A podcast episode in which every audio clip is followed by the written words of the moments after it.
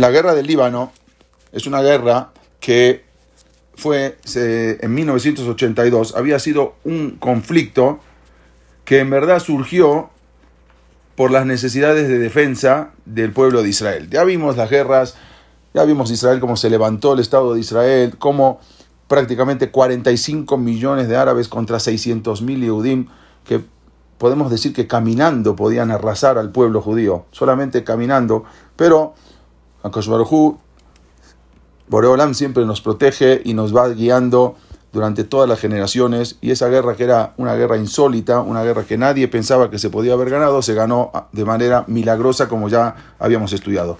A partir de ahí surgieron otras guerras, siempre Israel tratando de defenderse, como dijimos la guerra del 67, la guerra de los seis días, luego la guerra de Yom Kippur en el año 73 y luego un sinfín de batallas, escaramuzas y guerras, pero Llega la guerra en el año 82, que en verdad esto, como dijimos, fue un conflicto que más que nada por las necesidades de defensa de Eres Israel.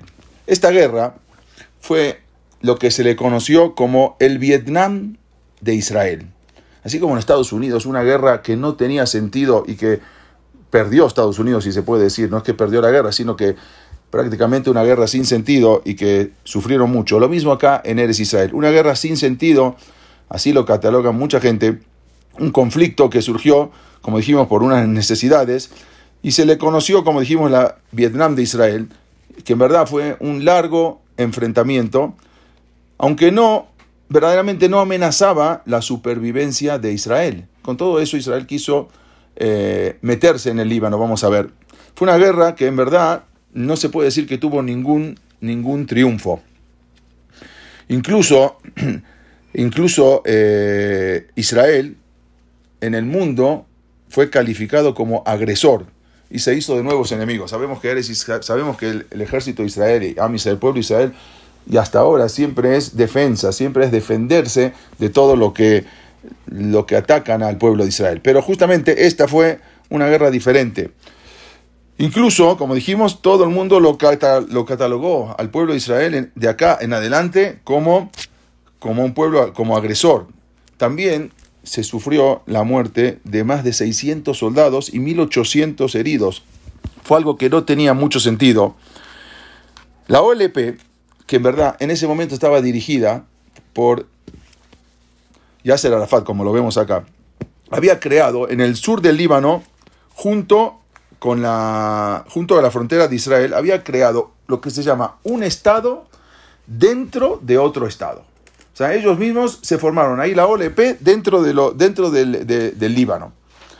El día 10 de junio del año 81, la OLP comenzó eh, a, a, bombardear el norte de Israel con, con cohetes, con proyectiles, entonces, la Fuerza Aérea Israelí tomó represalias y inició ataques aéreos, pero en verdad no pudo poner fin a estos eh, ataques.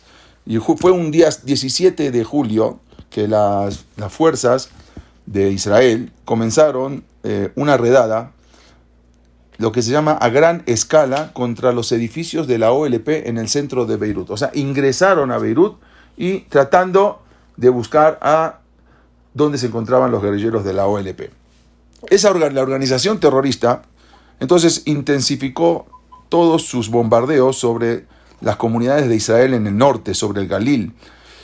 Y ahí entonces obligó a miles y miles de israelíes que se tenían que trasladar o hacia el sur o tenían que de plano meterse a los refugios eh, para protegerse de los bombardeos. Para frenar esa escalada, esa escalada de violencia. Entonces, Estados Unidos en el año 81 mandó a un representante que se llamaba Philip Habib para poder negociar un cese al fuego entre los dos campos. Trataron de negociar para que esto no se vaya a mayores. Entonces, desde julio del 81 hasta junio del 82, prácticamente casi un año, la frontera entre Israel y Líbano mantuvo una relativa calma después de este cese al fuego. La OLP contaba con más de 15.000 guerrilleros en el Líbano dispuestos a perjudicar a Eres Israel. También aparte tenían un arsenal tremendo de morteros, misiles, tenían cientos de tanques. Era evidente que la OLP se estaba preparando para una invasión a Eres Israel. En junio del 82, una célula terrorista intentó asesinar al embajador de Israel, se llamaba en, en Gran Bretaña, Shlomo Argov. Este embajador de Israel resultó gravemente herido por una bala que le había entrado en la cabeza, pero no murió. Quedó, después del ataque, quedó en coma durante varios meses y así permaneció casi paralítico hasta su muerte en el año 2003. Después de ese ataque del 82, este, ya Israel no quería, o sea, era algo porque había un acuerdo, había un acuerdo que de un ceso al fuego, pero resulta que para la OLP interpretaron ese acuerdo de diferente manera. Ellos dijeron que el acuerdo era solamente válido dentro del Líbano, pero no fuera del país. Fuera del país podían hacer lo que quieran, siempre buscándole la manera de perjudicar a, a Israel. Y así fue que entonces, un 5 de junio del año 82, al caer la noche, se reunió el gobierno de Israel con, con, las, eh, con las FDI, con el ejército, y tratando de hacer, poner una misión para eh, sacar, liberar a las comunidades que estaban en el norte de Israel y protegerlas de todo lo, del alcance de los ataques terroristas. Y así evitando, también querían evitar un conflicto con las fuerzas del ejército sirio que estaban en el Líbano. Solamente querían dedicarse a atacar a, a los terroristas, a la OLP. ¿Cuál era el objetivo?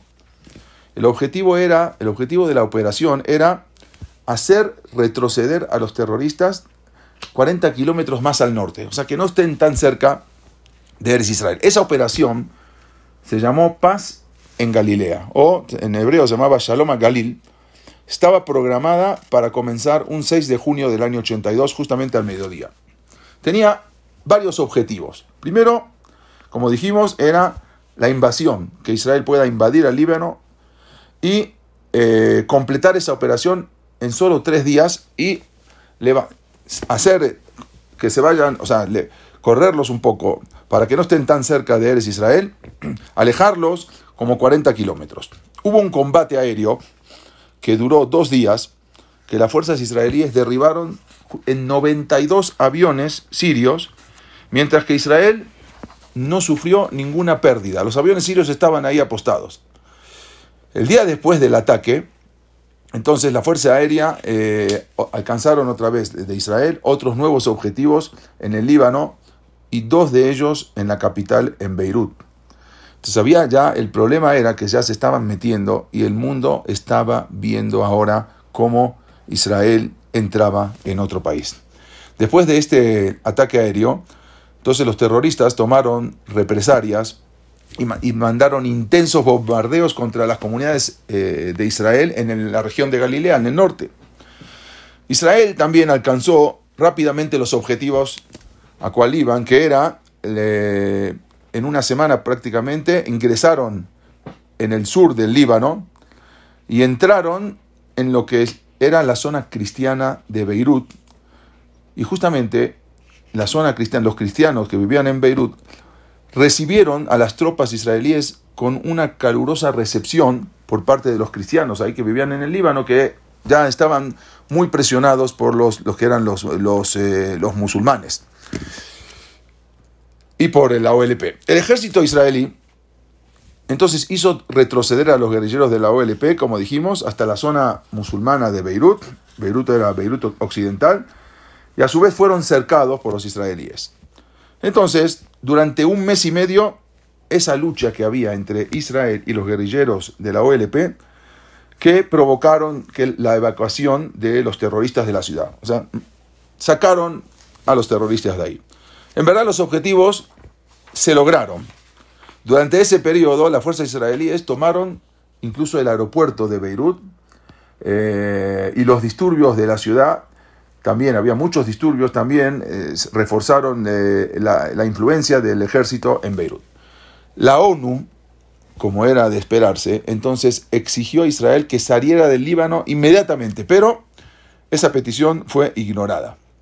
Durante los meses siguientes, eh, las fuerzas israelíes estuvieron disparando continuamente en dirección a lo que era Beirut Occidental, a donde estaban eh, apostados ahí los escondites, donde estaban escondidos la OLP, los guerrilleros.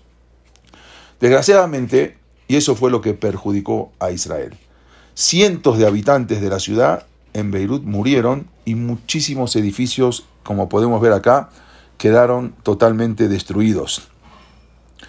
Las largas columnas de humo, de humo, de polvo, de fuego, se elevaban en el aire en Beirut. Las escenas de destrucción, incluyendo un, un hospital, quedó muy dañado. Eso perjudicó enormemente la imagen internacional de Israel. Y justamente hasta hoy en día esa imagen que tiene Israel, que atacan, que no es así, que siempre trata de defenderse, es justamente por esto, por esta guerra, esta guerra, a diferencia con las otras guerras, en verdad Israel no fue visto como quien trata de defenderse, sino como, eh, como el agresor. Fue considerado como un salvaje agresor que asesinaba a civiles inocentes. Como dije antes, todo lo que hasta hoy en día se lo cataloga Israel, los árabes y los antisemitas, es justamente a raíz de esta guerra. Y fue esta guerra la que comenzó con esa imagen negativa de Israel en los medios de comunicación y que hasta hoy en día continúa. Incluso en Eres Israel, muchos israelíes empezaron a sentir que esa continua guerra era algo innecesario, era algo injustificado. En el mes de agosto, los Estados Unidos dispusieron que Israel finalizara el ataque en Beirut y que se permitiera a la OLP, a los guerrilleros, evacuar sus fuerzas y que se vayan hacia, hacia otros países árabes. Entonces, Sube en ese momento un presidente que era cristiano, profesaba la fe cristiana en Beirut, se llamaba Bashir Gemaliel.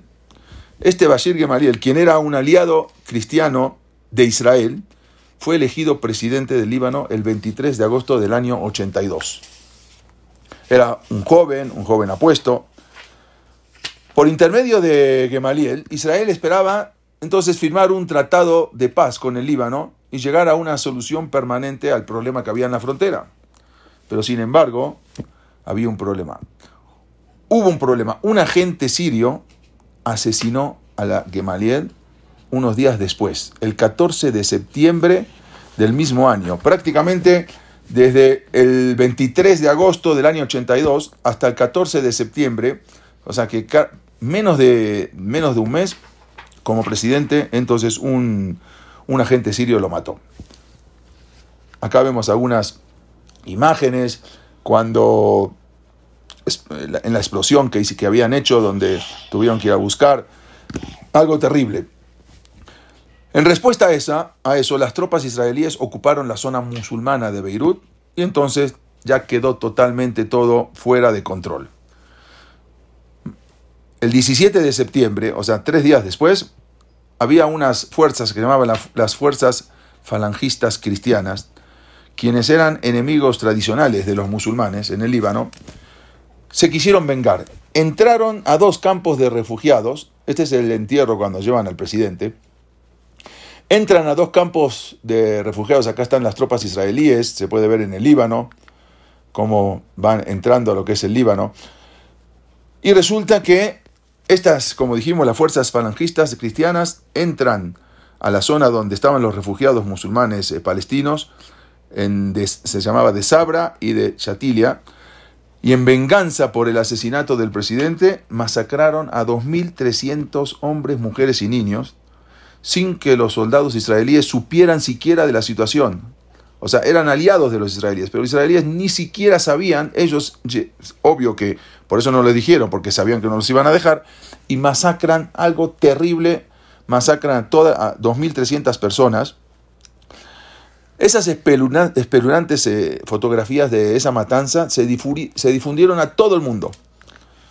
Aunque las tropas israelíes no estuvieron involucrados en la masacre, pero sin embargo, en todo el mundo se le echó como siempre, la culpa a Israel. ¿Por qué? Porque como era el invasor, entonces eh, justamente era el que había invadido esa zona, entonces era muy fácil, le echaban la culpa a Eres Israel, al ejército de Israel. Para peor, El primer ministro, Menachem, estas son algunas imágenes de todo lo que fue esa masacre. El primer ministro, Menachem Begin, Begin afirmó en ese momento, los Goim matan a Goim y luego vienen a colgar a los Yehudim. Fue muy famoso ese dicho, fue terrible cuando eso se escuchó en todo el mundo. Los Goim matan a Goim y luego vienen a culpar a los Yehudim. En Israel, los oponentes del primer ministro, Menachem Begin, en su mayoría eran, eran Ashkenazim, Gilonim, digamos seculares. Entonces organizaron una, una gran marcha en Tel Aviv, 400.000 personas que exigían al gobierno eh, que estableciera un comité de investigación para que se averiguara qué había pasado con esa masacre. Los mismos Yehudim en Tel Aviv. El ministro de Defensa en ese momento era Ariel Sharon. Se le acusó por no haberse anticipado a la masacre. O sea, estamos hablando dentro de Israel. Y por lo tanto lo declararon responsable de haber dejado que los falangistas entraran a esos campamentos y hicieran esa masacre. Y por lo tanto, Ariel Sharon fue destituido de su cargo de ministro de Defensa. El, el 3 de septiembre del año 82, ocho soldados israelíes también fueron secuestrados a raíz de todo esto, también por terroristas. Estaban mientras se encontraban en un puesto de observación. Y para que veamos lo que vale una vida de Am Israel, dos de los soldados fueron entregados a la organización se llamaba Ahmed Jibril y los otros seis fueron entregados a, al Fatah, a otra organización. En noviembre del año 83, los seis soldados en poder de Fatah fueron entregados a Israel en un cambio. Seis soldados a cambio de 4.700 terroristas que habían sido detenidos en un campamento en Líbano y 65 terroristas adicionales que estaban encarcelados en Israel. Nada más veamos lo que vale una llamada de Israel. Seis soldados a cambio de 4.700 terroristas más 65 terroristas que estaban adicionales encarcelados. Eso es lo que vale una eso es lo que vale para Am Israel un Yehudí. Afilu cambiarlo por miles. Luego hubo un acuerdo en Siria en 1984. Israel recuperó tres soldados. Uno se llamaba eh, Gil, eh, Fogel, Ariel Lieberman y, y Jonathan Shalom eran tres civiles e incluso también cinco ataúdes de soldados. A cambio de eso, de estos tres soldados, Israel tuvo que entregar 291 soldados, 13 civiles y 74 eh, cuerpos de soldados sirios a cambio de tres soldados judíos. Y ahí luego en Israel comienza la retirada del Líbano, los soldados americanos y franceses llegan a Beirut para mantener ahí la paz.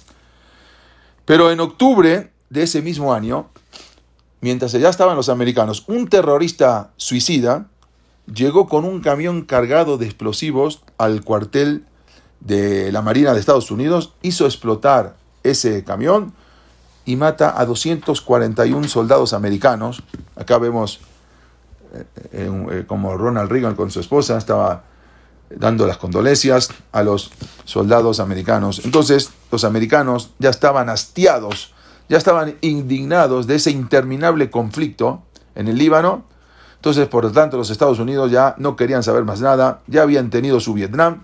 Entonces mandan a retirar allí a todas las fuerzas del Líbano y entonces Siria obtuvo el control del Líbano, porque cuando se van los americanos ya queda sí, libre y Siria obtiene el control. Y entonces ahí fue cuando se autodeclararon como vencedores de esta guerra. Al final, Israel no pudo cumplir con sus objetivos y en cambio, en cambio crearon eh, otros eh, enemigos prácticamente en, en, el mundo, enemigos libaneses y así como guerrilleros del Hezbollah, y ya no pudieron avanzar, ya no pudieron cumplir con los objetivos. Estoy pasando acá, estas son las conclusiones.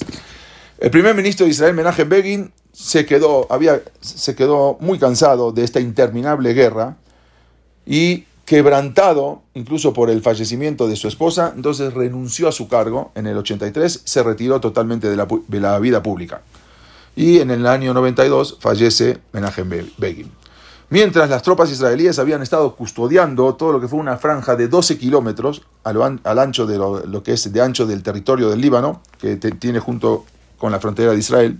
Sin embargo, dado que cada vez más los soldados israelíes perdían la vida en ataques terroristas que eran cometidos contra la zona ocupada, entonces Israel en el año 2000 ya decidió retirar por completo la fuerza, sus fuerzas del Líbano, hasta que al final llegaron a un acuerdo de evacuación de los terroristas y llegó una evacuación que los terroristas se los llevaron de ahí a, otros países árabes, fueron evacuados por mar a los Estados Unidos, a los Estados Árabes, perdón, que ya estaban, los recibieron y así esta fue lo que se llama una guerra, le llamó la guerra del Vietnam para Israel, que así como en Estados Unidos cambió la manera de, ver las cosas en Estados Unidos, la guerra del Líbano también cambió prácticamente a la sociedad israelí. Y esto no fue como la guerra de los seis días, que fue un milagro, no fue como la guerra de, Yom Kippur, que también había sido un milagro, aunque al principio como el pueblo judío estaba tan confiado que iban a ganar, después de haber pasado la guerra del 67, al principio se les complicó, pero después Baruch Hashem se ganó esa guerra. Pero ya con esta guerra del Líbano, acá fue algo muy difícil, muy difícil de pasar todo lo que se pasó, que al final no se llegó a ningún objetivo. La persona a veces tiene que estar guiado cuando por Hashem, siempre tiene que estar guiado. Cuando uno piensa que él es el que puede y él es el que hace, ahí vienen desgraciadamente los problemas, porque Boreolam dice, bueno, si tú puedes solo, anda solo, manéjate solo. Entonces ahí es cuando vemos quién es el que maneja el mundo. Tenemos que saber y hay una pregunta, vamos a pasar ahora al tema que, anunciamos en la clase. Hay una pregunta que sale. ¿Quién es el, el primer, sabemos todos, quién es el primer eh, Yehudí, vamos a decir, el primer Yehudí, el primer, nuestro, nuestro padre, es Abraham Avinu, que fue considerado el primer judío, vamos a decir, el primer hebreo, Abraham Ibril, era considerado el primer. ¿Por qué, fue, ¿Por qué? La pregunta es, ¿por qué Abraham Avino fue considerado el primer Yehudi? El Midrash cuenta que cuando Abraham Avino tenía solamente tres años, observó que el mundo se manejaba con una sincronización, con un equilibrio, con una coordinación tan perfecta que obviamente alguien tenía que estar detrás de todo esto. No puede ser que la cosa se maneja así solo Alguien tenía que estar, tenía que haber detrás de, esto, detrás de todo esto tenía que haber un diseñador. Un diseñador muy inteligente que había hecho todo. No se podía haber hecho todo esto solo. En ese momento, cuenta el Midrash que a los tres años fue cuando Abraham vino descubrió, Abraham vino descubrió a, a Boreolam. Sin embargo, la Torah, y tenemos una pregunta, la Torah nos cuenta que también Noah fue un Ish Saddik, era un hombre completo, un Ish Tamim, allá Bedorotab era un hombre Saddik, completo en su generación. También conoció a Dios, también sabía quién era Boreolam. Y no solamente Noah, incluso los hijos de Noah, Shem y Eber, tenían una yeshiva donde, donde fue a estudiar, un Talmud Torah, una yeshiva donde estudió Jacob. Entonces, la pregunta es, ¿por qué Abraham vino fue el primero que conoció a Boreolam, el primero que descubrió a Boreolam. Mucho tiempo antes ya estaba Noah. Abraham Avinu falleció a los 52 años. Eh, o sea, de, Noah. O sea, cuando, cuando Abraham Avinu tenía 52 años, Noah falleció. Por eso justamente 58 eh, años, la palabra Noah. Sea, quiere decir que todavía vivía Noah cuando Abraham Avinu tenía 58 años. La pregunta es, entonces, si vivía Noah y vivía Shem Beber, ellos son los primeros que conocieron a Dios. ¿Por qué nosotros sabemos que el primero que conoció, que conoció a Boreolam, que entendió a Dios, fue Abraham Avinu? Shem como dijimos, Shem y Eber tenían incluso una yeshiva y estudiaban, estudiaban lo que, lo que Dios les había entregado. Entonces, ¿qué es lo que hace que Abraham Avinu sea único? Entonces, lo que hace que Abraham Avinu sea único no es solo haber conocido a Boreolam no es solo haber entendido la existencia de Dios, sino haber entendido la necesidad de salir a compartir ese conocimiento con los demás. Noah no salió a compartir ese conocimiento con los demás. Shem y Eber estudiaban solos en una yeshiva, él y él, Jabruta, los dos.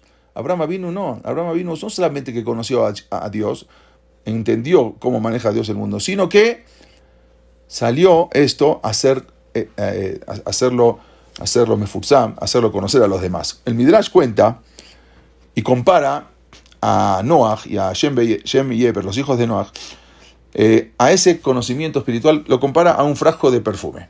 Si una persona tiene un frasco de perfume, pero lo deja cerrado, ¿para qué sirve ese frasco de perfume? No tiene nada, está cerrado. Así consideró el Midrash Hashem y Eber. Ellos solamente estudiaron, era como un frasco de perfume cerrado, ya que estudiaban solos. Abraham vino, en cambio, salió y enseñó esa Torah al mundo y enseñó el monoteísmo, enseñó que había un solo un solo Dios en el mundo, la existencia de un solo creador en el universo. ¿Qué hizo Abraham? Vino incluso, sabemos, puso su tienda, su casa, que estaba abierta de las cuatro direcciones, en medio de un camino para que todos pudieran venir. Cuenta incluso que el Midrash, que Abraham vino, escribió 400 capítulos refutando la idolatría y soportando toda clase de burlas, de persecuciones, no le interesó. Él trataba de hacer entender al mundo que había un Boreolam, un Dios único. De hecho, por eso la Torah, Abraham Abin lo llamó Abraham Ibri.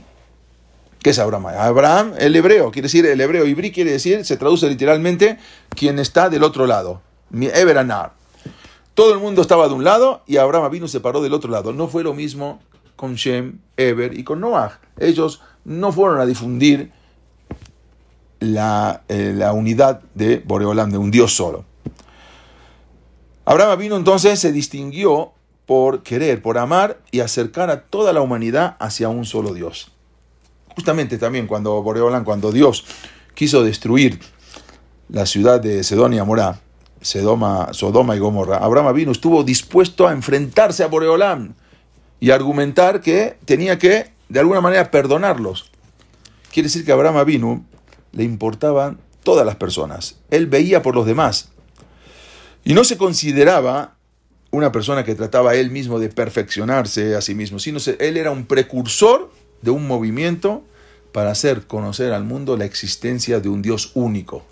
Eso fue la diferencia que lo caracteriza a Abraham Avinu de Noah y de los hijos y de Shem y Eber.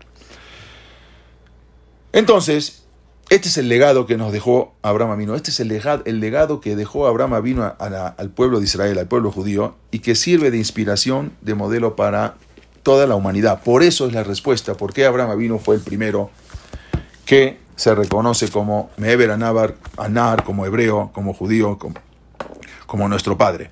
Justamente en la tefilá nosotros decimos siempre eh, en la midá, el que Abraham, el que Isaac, lo que Jacob. O sea que mencionamos a los tres Abot, Abraham, Isaac y Jacob. Pero en la misma verajá, cuando acabamos esa verajá, decimos, Baruch Hashem, Magen, Abraham. La pregunta es, ¿por qué no decimos si empezamos mencionando a Abraham, Isaac y Jacob, ¿por qué no terminamos la verajá diciendo Baruch Hashem, Magen, Abraham, Isaac y Jacob? ¿Por qué justamente solamente nos reducimos a mencionar a Abraham Avinu? Es una pregunta que pregunta en la cámara y Rashi también lo trae y lo menciona en el Humash. Rashi dice así: Cuando decimos eh, lo que Abraham, Yahol, Yuhot, Mimekulam. Puede ser que cuando en la mitad también van a terminar diciendo Baruch Hashem, Magen, Abraham, Isaac Jacob. Dice el Talmud Lomar, Beheye Berajá. ¿Qué es Berajá? Beja Hotmin Velo Contigo se termina y no con ellos. ¿Qué quiere decir? Rashi dice, contigo se acaba. ¿Qué es contigo se acaba? Explican los Jajamim, cada uno tenía una cualidad. Abraham vino era, como sabemos, Isha hombre de favor, toda su vida buscando por los demás, viendo qué podía hacer por los demás. Eso fue Abraham vino. Isaac, sabemos que era Geburá, era Abodá, el trabajo, el esfuerzo, el, esfuerzo constante. Y Jacob era la Torá. Jacob Ish Tam Yoshebo Alim. Jacob era estudiando Torah. Entonces tenemos por un lado Isha tenemos el favor, lo que es hacer favor. Por otro lado tenemos lo que es la bodá, ya sean los korbanot, ya sea el esfuerzo. Y por otro lado tenemos lo que es la Torah, que es la Torah, el estudio de la Torah que era representado por Jacob. Y dice Rashi,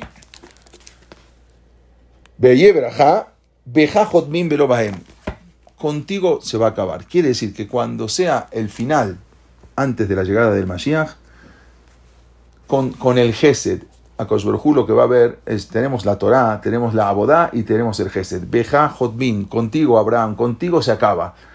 Lo único que vamos a tener para el final de los días es Gesed. Cuando una persona busca hacer favor a los demás, que para eso venimos al mundo, con eso la persona va a tener el sehud de llegar y ver la llegada del Mashiach.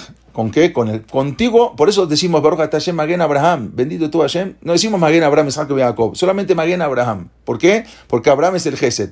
Va a haber Torah. La Torah no es la misma que la Torah de antes. La categoría bajó mucho. La Abodá, Corbanón no hay. Lo único que va a quedar es el Gesed. Y con eso tenemos las misbot y ayudar a los demás. Hay un... Eh, este, este, esta persona que ven en pantalla, este rab, no sé, se los dejé por mucho tiempo para que vean, es el rab que fundó la yeshiva de Ponovich, el famoso Rab Kahneman, Rab, Yosef Shlomo Kahneman. Él fue el fundador de la yeshiva de Ponovich, acá lo vemos de joven, él nació en 1888, murió en 1969. Todo el mundo se burlaba de él cuando él antes de irse a Israel le preguntó a su rab, lo habíamos hablado, el Jafes Haim, y le dijo, rab, ¿qué hago? Esto no viene bien en Europa. Estamos hablando todavía por los años 1928.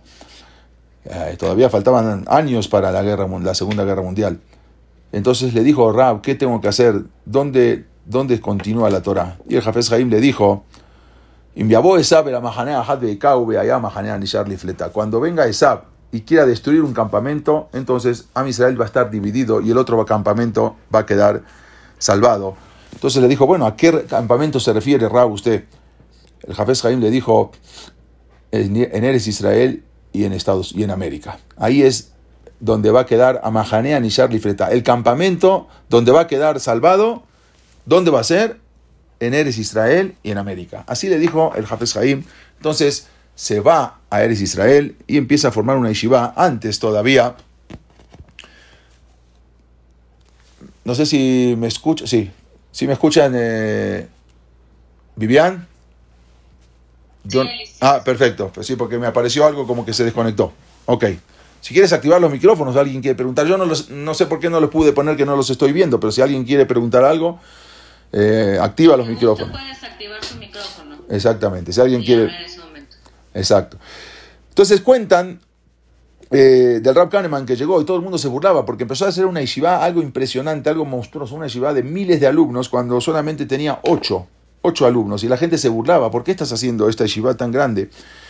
Bueno, se está cortando, Moreno. Se está cortando, se corta. Cuando usted ve... Ha de ser tu internet. Ah. Es tu internet, Eli. Si es mi internet, está mal, ¿qué hago? No sé.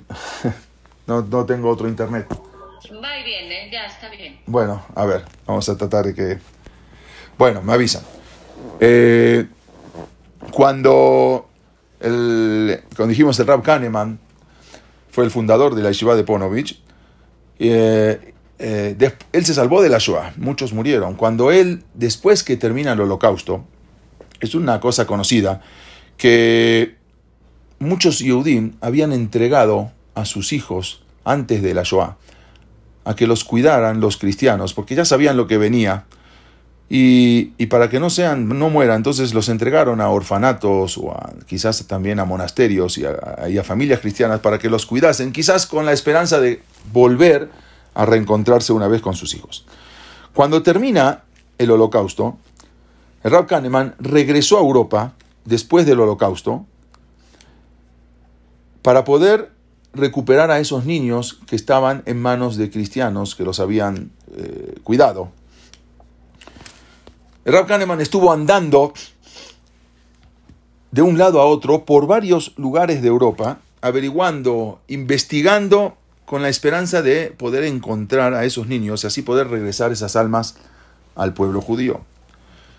En una de esas vueltas que estaba por Europa, el Rab Kahneman llegó a un orfanato en donde le habían dicho que ahí, que entre más de mil niños, había muchos niños judíos que vivían ahí en ese orfanato. Y era justamente lo que él estaba buscando. Entonces se presenta, es conocido este hecho, se presenta a ese orfanato. Y cuando el Ram se presentó ahí, con una autoridad del gobierno americano, el sacerdote, que a su vez era también un sacerdote y director del orfanato, lo recibió con mucho respeto. Sin embargo, cuando el Rab Kahneman le reveló el motivo de su visita, entonces el sacerdote le dijo, mire rabino, solamente le doy cinco minutos para que usted pueda identificar quiénes son los niños judíos. Después de cinco minutos me va a dar mucha pena, pero usted se tiene que retirar y no, no va a poder sacar más que a nadie. O sea, le doy cinco minutos y usted vea quiénes son los niños judíos y se los puede llevar. El Rab Kahneman, sorprendido, exclamó, ¿solamente cinco minutos? En cinco minutos me es imposible encontrar a los niños judíos. De entre más de mil niños, ¿cómo voy a poder encontrar? Señor Rabino, solamente le damos cinco minutos y, para que usted venga y, y, se lleve a los niños judíos. Cuando el Rab vio que en Berira, vio que no había otra manera, no había otra posibilidad, tuvo que aceptar. Se presenta esa misma noche en el orfanato, cuando todos los niños estaban dormidos, y entró al salón, un salón muy grande donde estaban todas las camas de los niños. Había cientos de niños ahí durmiendo. Entonces el rab levantó su voz y gritó, Shema Israel, Hashem no Hashem Echad. En ese momento se comenzaron a escuchar varias voces de niños que venían de diferentes lugares del salón y que repetían, tate, mame, tate, mame, papá, mamá. De esa manera el Kahneman pudo rescatar a muchos niños judíos en solo cinco minutos. Les quiero mostrar un video y tú me dices, Vivian, si se ve y si está todo bien ahora, me avisas. Es un video de, con una, una canción que justamente relata esto, de esto que le estoy contando, y eso es para entender lo que es hacer y, y dejar. Tenía su yeshiva en Ponovich, dejó todo para ir a buscar a estos niños. Entonces, a ver si podemos ver este video. Puedo subir el volumen, déjame ver.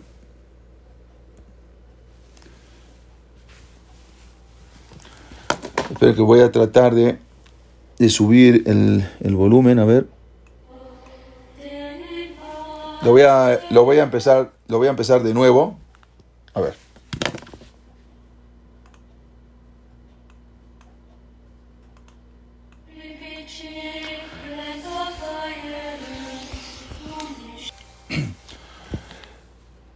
No sé si se pudo ver bien el, el video.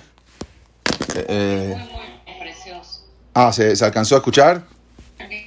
Sí, se escuchó muy bien. Ah, qué bueno.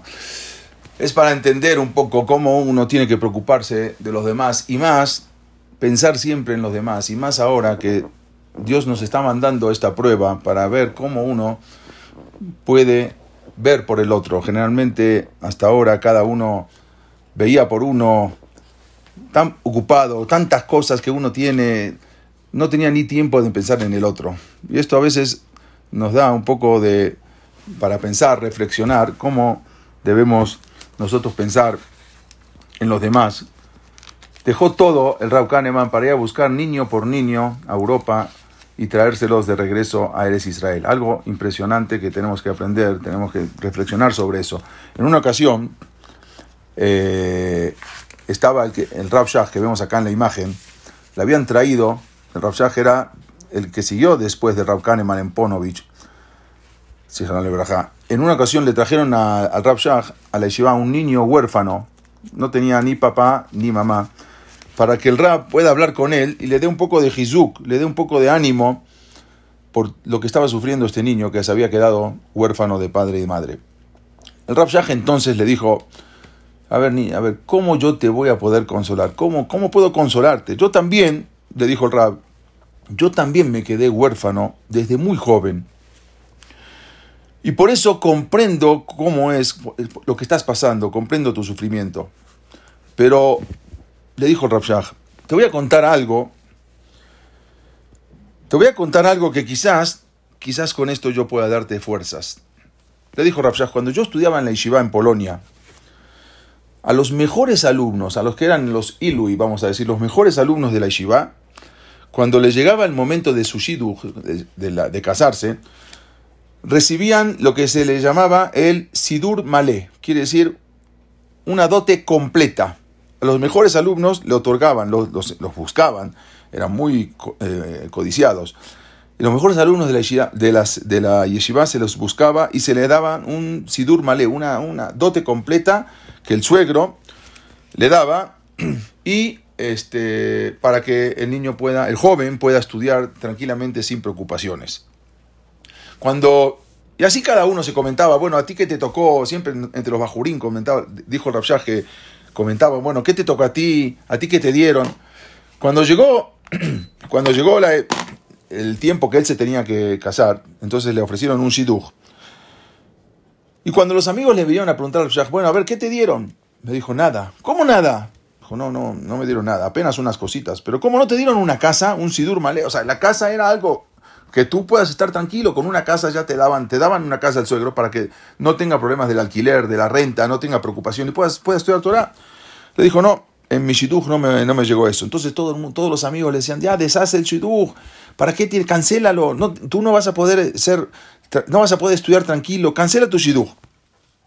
Entonces, al final él no lo canceló su shidduch y se casó.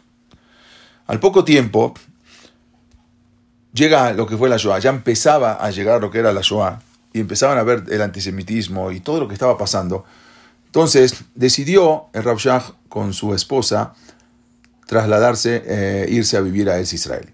Fue con los amigos y les dijo, vámonos de acá porque esto no viene bien. Y los amigos de la Yeshiva le dijeron, mira, nosotros tenemos nuestra casa, no es fácil ahora movernos, no es fácil dejar todo e irse. Dijo Rav Shach, le estaban contando al niño, yo no tenía nada, absolutamente nada. Al- alquilaba una casa, rentaba una casa. Dejé la casa y así agarré mis pertenencias y me fui. Ellos no pudieron abandonar porque tenían sus cosas y al final, desgraciadamente, no quedó ni un recuerdo de mis amigos, ni uno. De todo lo que estudiamos en la yeshiva, no quedó nadie. Solamente, dijo Rav Shach, yo quedé con vida de todos mis amigos. Y continuó, el Rav Shach, el le continuó diciendo al niño, si en ese momento me preguntarían a mí o a mis compañeros, ¿es bueno recibir una casa, un departamento, una casa de dote? Sin duda, cada uno de nosotros, yo y mis compañeros, hubiésemos dicho que no hay ninguna duda, que es lo mejor que puede, ser, que puede haber, era recibir una dote, una casa, sería lo mejor que podía recibir uno, para poder estudiar tranquilo, sin preocupaciones. Pero ahora, vamos a verlo lemafrea, vamos a verlo retroactivamente, que el hecho de no haber recibido a esa casa, vemos retroactivamente que era mucho mejor, porque yo, que no tenía nada que perder y no tenía nada, no tenía bienes, entonces agarré mis cosas y me fui. Y los, todos los que se quedaron, mis amigos, que estudiamos en la misma yeshiva, no quedó ni rastro de ellos. Nosotros no sabemos cómo Boreolá maneja las cosas. Leatit lavo itbarer sheakol letova. Al final vamos a ver que todas las cosas son para bien. Como dice, Berraíta tajoray ufanay lo yerau. Vas a ver lo de atrás, pero mi cara no, le dijo a Moshe Rabbeinu. No te voy a, vas a ver cosas que no vas a entender, pero eso no te lo voy a explicar hasta luego cuando venga el Mashiach o cuando uno llegue al Shamaim. Le dijo Rav Shach, yo sé que es muy difícil, que tú no tienes ni papá ni mamá, es muy, muy difícil, pero Boreolam sabe por qué hace las cosas. Entonces, no tenemos, tenemos que fortalecernos, tenemos que tener una... No sabemos ahora, no entendemos por qué Dios está mandando estas cosas. Son cosas de Hashem. Pero siempre tenemos que buscar, a ver, el motivo. Nuestra obligación, como dijimos varias veces en las clases, es buscar. Quizás no encontremos el motivo, pero no podemos decir que damos un carpetazo y cerramos todo y no buscamos nada. Ante esta situación, hay que reflexionar, y me incluyo yo también, tenemos que pensar en algo, cada quien deberíamos mejorar, en qué cada quien tiene que arreglar, algo que mejoremos cada uno.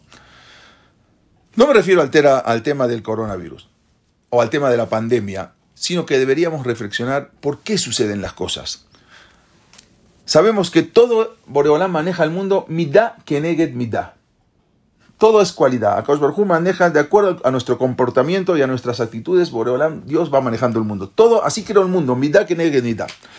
Como dicen nuestros sabios, Kol midotab shelakadosh baruchu en midah keneged midah. Todas las mitot, todas las cualidades de, Dios son midah keneged midah. Prácticamente todo el mundo, como sabemos, se nos cerraron las puertas de los Beta Knesset. Se nos cierran las puertas de las sinagogas, no en México, en México, en Argentina, en Panamá, en todo el mundo, en Israel, se, cierra, se cerraron las puertas de las sinagogas. Aún en los lugares donde no hay toque de queda, por ejemplo aquí en México, y la gente puede salir libremente a la calle, igualmente los Betacrensiot, las sinagogas están cerradas. Entonces nosotros deberíamos reflexionar y preguntarnos, ¿por qué Dios nos sacó prácticamente nos echó del Betacneset y no nos deja rezar dentro. Habríamos que, tendríamos que reflexionar. ¿Qué, es, qué, es, ¿Qué hicimos para que Boreolam nos saque del Betacneset? Al principio se nos dijo que teníamos que rezar dejando un espacio de dos metros entre cada persona. Después nos dijeron, no, que tenemos que hacer un millán de máximo 10 personas puede rezar en un knis, en un Betacneset. Luego nos dicen que no, que demos, el Betacneset tenemos que hacer en el patio, en un jardín, ahí afuera, no podíamos hacer el Betacneset. Y ahora nos dicen que cada uno tiene que rezar en su casa sin minyan. No podemos ni siquiera en la casa rezar con minyan. Quizás esta situación nos está enseñando que deberíamos reflexionar. ¿En qué? ¿Por qué Hashem nos está cerrando las puertas de los Betacneset y de los Batem lugares donde se estudia Torah, y no nos deja ni siquiera que tengamos un millán en el Knis. No nos deja ni siquiera ir a estudiar Torah. ¿Qué pasó? Pero es algo que uno dice, bueno, si pasó en este lugar, bueno, pasó en este lugar. Pero es algo en el mundo. Mundialmente no nos deja hacer tefilán un beta knesset. ¿Cuál es la razón? Leikut se cerró. La yeshiva de Ponovich está cerrada. Todas las yeshivot. Entonces habría que reflexionar un poco y ver, siempre buscar la manera, buscar cuál es ¿Cuál, qué, ¿Cuál es la señal que nos está mandando Dios? Nosotros vemos a diario, casi en todos los betagneses del mundo, que la gente reza con el celular en la mano. Tiene el celular en la mano, y mientras están rezando están moviéndolo, está virando, o lo deja arriba de la mesa. O a veces nos metemos en internet en el medio de la tefilá, o en la Hazara del Shaliach Sibur, contestamos WhatsApp, porque como que está diciendo la Hazara y no es tan importante, entonces ya estamos contestando WhatsApp.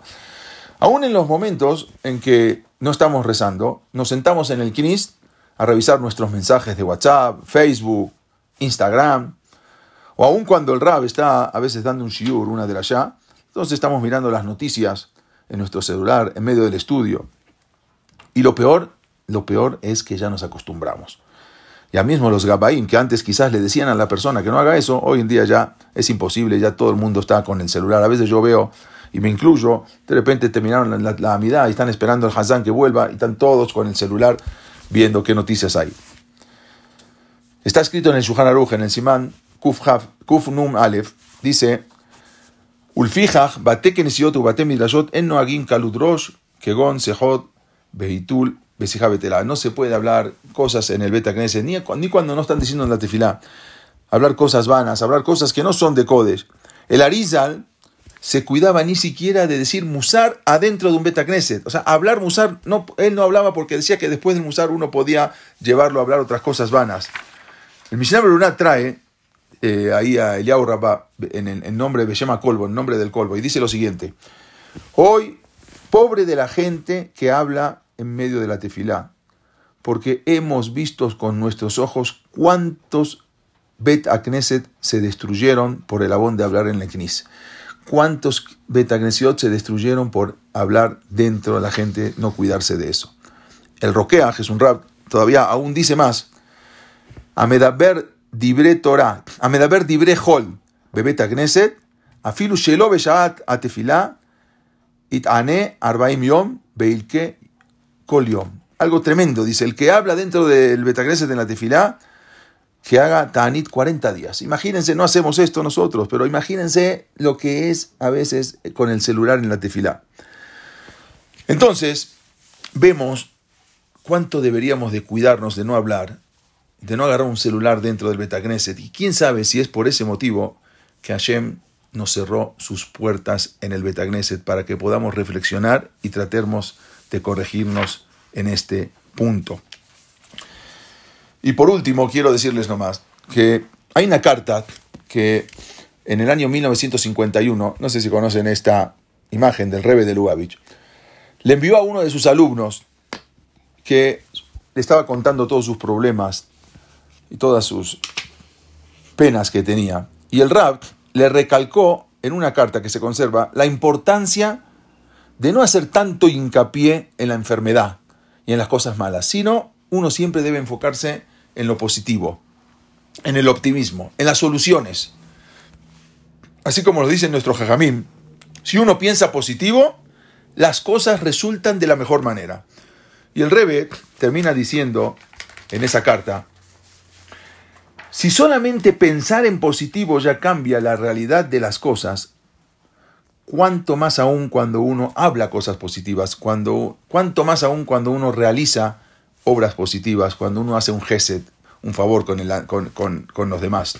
Por lo tanto, dice el Rab, lo que nos deja de enseñanza esta situación es, todas las situaciones, es que uno debe de enfocarse en los maasim tobim, las buenas acciones. Tenemos que cuidarnos nosotros y cuidar al resto de la sociedad.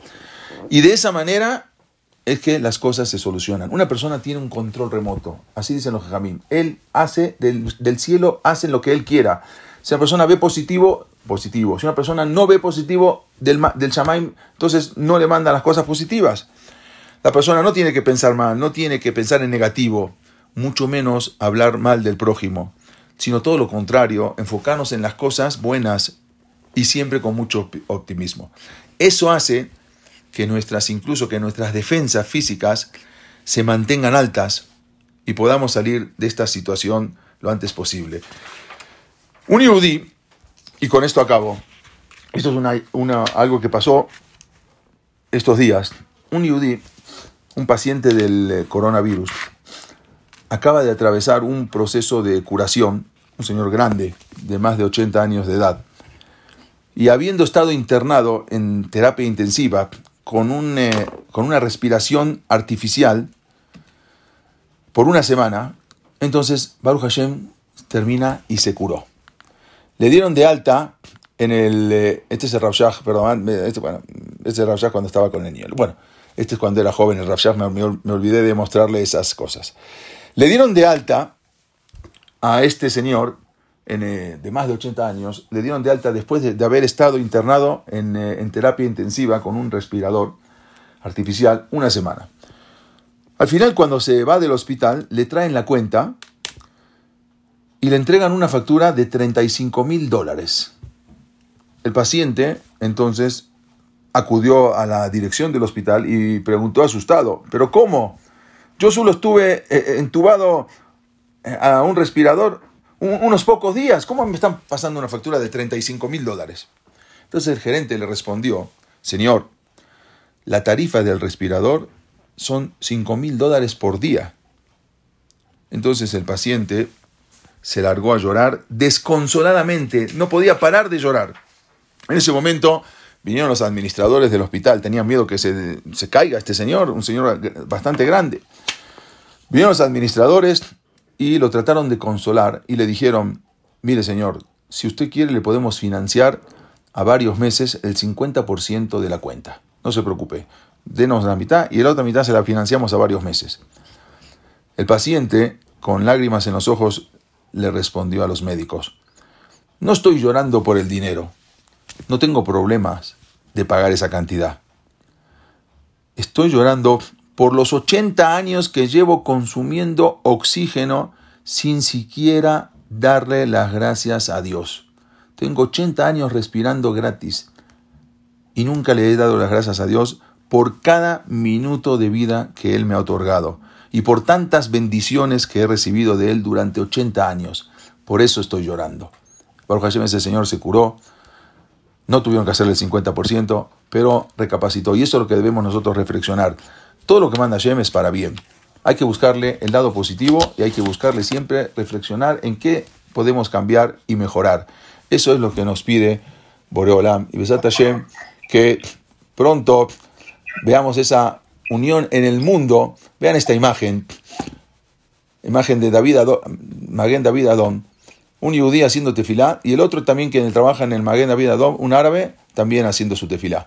Besat Hashem, que sea esta imagen, que todos los, los pueblos estemos unidos y que, pronto veamos, muy, muy pronto, la llegada del Mashiach. Benisam Nigalu, Benisam Atidim Leidgael. En Nisam fuimos rescatados y en Nisam, Besat Hashem, el próximo Nisam, ojalá pronto que veamos la llegada del Mashiach en estos días. Amén. Hasta acá llegamos a la clase de hoy. Gracias. No, al contrario, espero que se haya escuchado bien. Muchas gracias por, es- por No. tus conocimientos. Gracias, al contrario. Espe- Gracias, Eli. Por favor, Besat Hashem. Gracias. Esperemos que ya la próxima clase la podamos hacer personalmente, pero si no, Besat Hashem seguiremos aquí. Hashem. Muchas gracias. Saludos. Gracias. Gracias a todas, saludos. Gracias, gracias Vivian. Gra- Gracias por todo, Vivian. Con mucho gusto las mandamos grabadas en un rato. Sí, sí, por favor. te-